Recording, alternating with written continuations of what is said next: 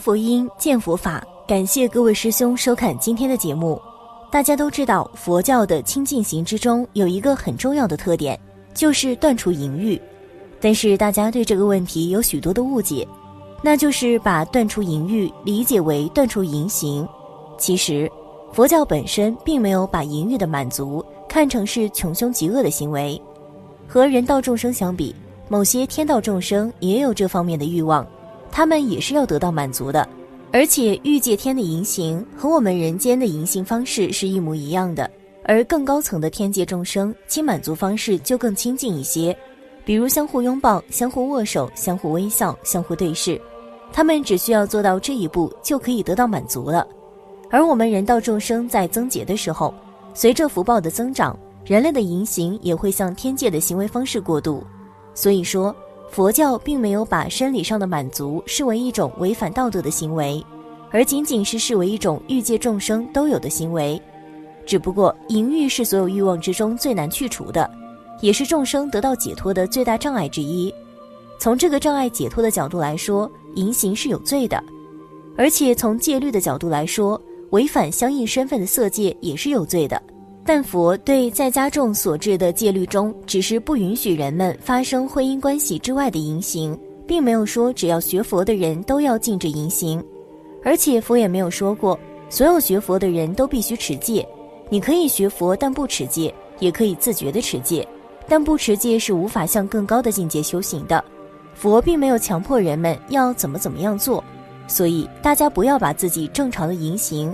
和中国传统文化的道德观念联系在一起，认为自己是学佛的人，就要对自己无法克制淫欲的行为产生种种负罪感，这其实是不正确的，因为这种负罪感是中国封建文化给我们的精神套上的人性枷锁，在我看来，那反而是一种不正常的东西。其实证明它不正常的证据很简单，我们可以看看中国哪个封建帝王的身后没有三宫六院的。他们做起来堂而皇之，老百姓就必须讳莫如深，就连给老婆买个头饰也怕成为阴沟里翻船的把柄。所以，对淫行产生的种种罪恶感、焦虑感，都是封建文化在中国人头上设的一种枷锁。这种枷锁的作用是什么呢？方便当时的社会管理，因为封建社会的经济形势决定了当时的社会只能是物权社会，人权是束缚在物权之下的，所以。人们就会围绕着欲望满足的方式做出种种繁复的规定，这就是封建伦理道德。对于这种道德，既不能说它干净，也不能说它虚伪。总之，这种道德和我们今天的社会道德是不一样的。今天的道德中心在于自我价值的实现，和封建社会的道德中心是有所不同的。言归正传，我们还是谈淫行。我们应该明白，淫行是人的本质行为之一。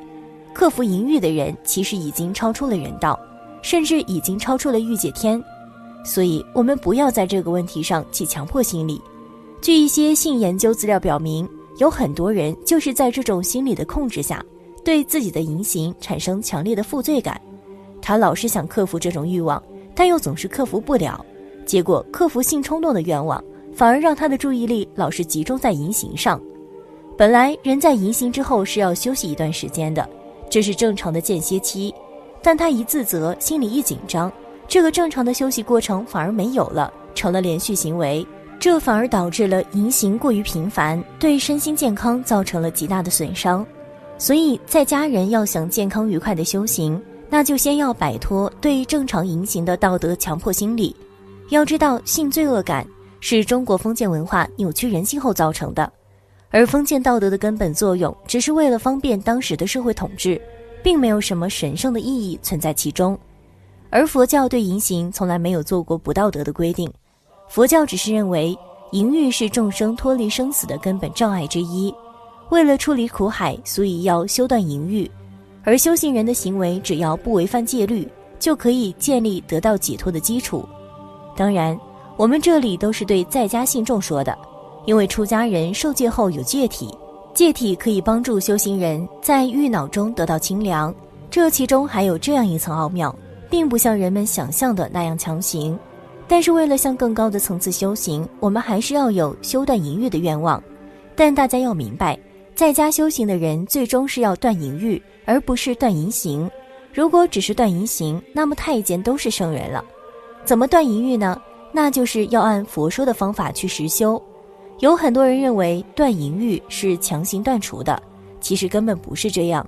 断淫欲是按照佛说的方法，一步步深入去修，慢慢的去除了业力、习气、执着等一系列烦恼因之后，自然淡化消失的。但一定要真正修法才行。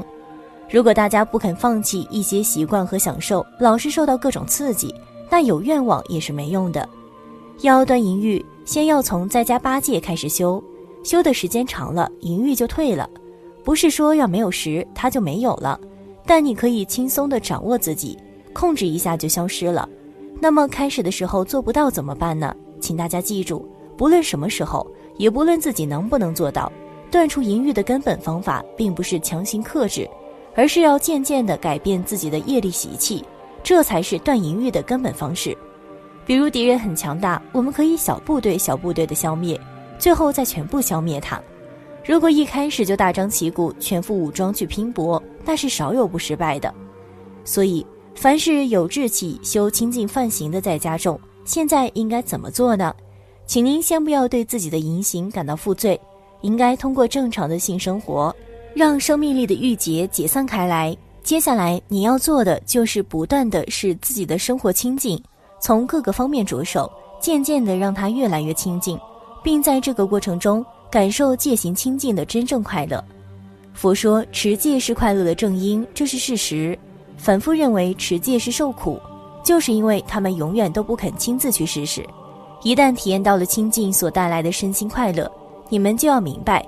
自己的淫欲正在不断的退化之中，这时大家可以亲自比较一下，看看自己的淫行是不是越来越少，而且欲望越来越淡。当然，这个过程并不仅仅是持戒就能成就的，最好能常常学习佛经，因为这既可以开正智慧，又可以消罪积福。要知道，我们在修行过程中所体验到的种种法乐，其实都是福报的表现。我们最后再总结一下步骤。首先，我们要明白佛教对淫行是有约束的，但这种约束只是为了让众生得到解脱，与道德罪恶感无关。而传统中国文化的性道德其实是对人性的扭曲，其中并没有什么神圣的意义。第二，在开始修清净行的时候，要有断除淫欲的志向，但不用断除正常的夫妻生活。第三，断淫欲的基础方法是守好在家八戒，不能吃荤腥。穿着要朴素，要求要低，不要看电视和电影，不要听音乐和跳舞。不过，我觉得可以学习高雅音乐和舞蹈，因为这是现代教育的基本素质。不要睡大床，也不要老是去尊贵的场所，工作要求除外。对于在家不邪淫戒，除了非法关系不能同房外，我觉得还要遵守这样一个原则：我们说淫欲的产生有两种原因，一种是跟随自然生理周期产生的。另一种是因为外界信息刺激产生，那么从严格意义上来说，因于后一种性心理产生的淫行也是不健康的，最好能控制自己远离这些刺激环境。而对于自然生理活动产生的淫欲，并没有什么禁止。有人说那也要尽量减少，但我觉得没有必要，因为人的天赋不一样，有的人天生淫欲很强，有的人就很淡。而且我们说过，制服淫欲的正确方法不是直接去克制它，而是采用迂回战术，各个击破。所以，对于自然产生的欲望，夫妻之间不必克制。怎么样的淫欲是自然产生的呢？就是你自己也不知道为什么过了几天，淫欲忽然就来了，你也不知道是由什么外界条件刺激引起的。那这就是比较纯粹的生理淫欲，满足这种淫欲，对你的心理健康不会产生伤害。第四。八戒不必一下子持齐，可以一条一条加上去。在持戒的同时，要多学佛经，多诵佛经，多念佛，多修十善行，目的是为了铲除业障，积累福报。越有福报，在清净修行的过程中，就越容易体验法乐。持戒一旦体验到了快乐，戒行就会坚固，而戒行的快乐就会在我们心中失去原有的地位。学习经义能帮我们增长智慧。有了智慧，很多事情就能够看开，不会再像过去那么执着了。第五，我们会发现自己的性需求越来越轻，但最后如果有条件，最好能完全停止。否则老是和爱人同房，就会永远没有断除的机会。如果实在没有家庭条件，可以找一个机会长期断除淫行，证明自己可以完全把握自己。有了这个信心，学佛就更精进，然后再恢复夫妻生活。但不可以因此就放弃八戒，除非您受了菩萨戒。到这里，断除淫欲的要点和方法就讲完了。好了，今天的内容就和大家分享到这儿了，我们下期节目再见。